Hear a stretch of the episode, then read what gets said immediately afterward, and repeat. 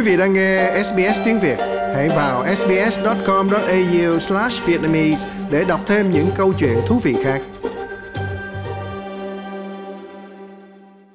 Ủy ban Hoàng gia điều tra về các vụ bạo hành, lạm dụng, bỏ bê và bóc lột người khuyết tật được mô tả như là một cơ hội chỉ xuất hiện một lần trong đời.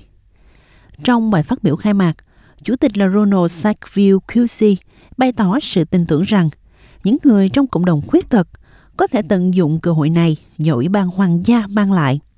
Ông Sackville nói rằng các điều khoản tham chiếu cho cuộc điều tra được mở rộng nhằm cho phép càng nhiều vấn đề được giải quyết càng tốt. Among other topics, the Commission is required to expose and examine violence against and abuse, trong số rất nhiều các vấn đề khác nhau, yêu cầu của Ủy ban điều tra là phơi bày và vạch trần tình trạng bạo hành, lạm dụng, bỏ bê và bóc lột người khuyết tật trong tất cả các bối cảnh và thời điểm khác nhau. Ủy ban cũng đưa ra yêu cầu tìm hiểu những gì được thực hiện để thúc đẩy một xã hội công tâm, trong đó ủng hộ sự độc lập của người khuyết tật và quyền được sống tự do khỏi tình trạng bị bạo hành, bỏ bê lạm dụng và bị bóc lột. Ông Sackville cho biết, trong những ngày tới, Ủy ban sẽ tiến hành kiểm tra các chính sách và quy trình giáo dục hiện tại dành cho người khuyết tật, bao gồm việc xem xét mang tính trọng tâm về hệ thống giáo dục của chính phủ Queensland. Phiên điều trần cũng sẽ bao gồm việc kiểm tra sơ bộ chính sách giáo dục hướng tới sự hòa nhập cho người khuyết tật của tiểu bang và kinh nghiệm của các học sinh khuyết tật. Cố vấn hỗ trợ cuộc điều tra, tiến sĩ Carrie Meliphant đang dẫn đầu các phiên điều trần ở Townsville Tiến sĩ Meliphant nói rằng các hồ sơ đề trình cho cuộc điều tra vẽ ra một bức tranh thể hiện sự phân biệt, kỳ thị và loại trừ với nhiều học sinh khuyết tật. The names in the story I'm about to read have of course been changed. Charlotte is a 10-year-old student with Asperger's syndrome. Tên nhân vật trong câu chuyện mà tôi sắp đọc dĩ nhiên đã bị thay đổi. Charlotte là một học sinh 10 tuổi mắc hội chứng Asperger's vừa mới bị rút khỏi một trường tư thục sau khi em bị bạn bè bắt nạt nghiêm trọng, đến nỗi em phải bỏ học vì cảm thấy không còn lựa chọn nào khác.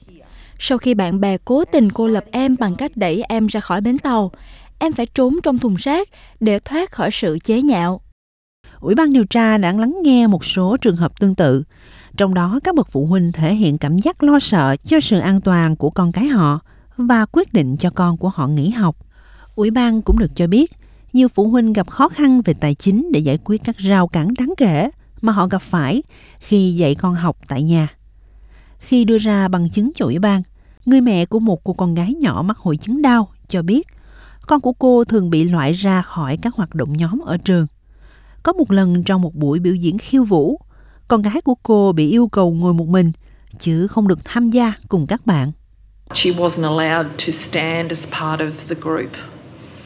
And I watched that and it just con gái tôi không được phép đứng trong nhóm. Tôi chứng kiến điều đó và cảm thấy trái tim mình như vỡ vụn. Tôi không thể nghĩ ra lý do tại sao con bé không được tham gia cùng với các bạn trong nhóm. Con tôi có thể làm mọi thứ, và đó là một đoạn phim tuyệt đẹp. Việc họ làm là tự giả định rằng con gái tôi không thể làm điều đó, đưa ra đánh giá thấp về khả năng của con bé và chối bỏ quyền của con bé như là một phần của nhóm. Mary Sayers là giám đốc điều hành của Trung tâm Trẻ Em và Thanh thiếu niên khuyết tật. Bà nói, trong khi sự hòa nhập của trẻ em khuyết tật đã được cải thiện trong hệ thống giáo dục, vẫn còn một chặng đường dài để đi. Look, sadly we know that uh, for many students with disability, they're segregated into special schools or withdrawn into special units. Thật đáng buồn khi chúng tôi biết rằng nhiều học sinh khuyết tật bị tách ra và cho vào các trường đặc biệt hoặc bị rút đơn để vào các lớp học đặc biệt.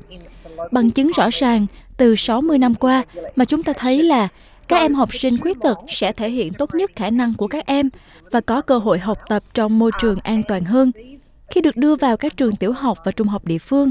Vậy mà, trong suốt một thời gian dài, chúng ta lại tách học sinh khuyết tật ra những trẻ khác.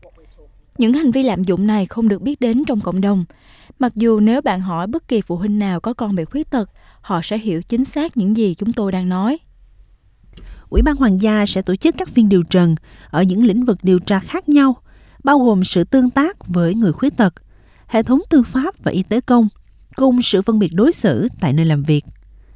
Gần 200 hồ sơ được đệ trình cho Ủy ban kể từ khi nhóm điều tra được thành lập vào cuối tháng 7. Phiên điều trần thứ hai dự kiến sẽ được tổ chức tại Melbourne vào tháng 12 tới đây. Like, share, comment.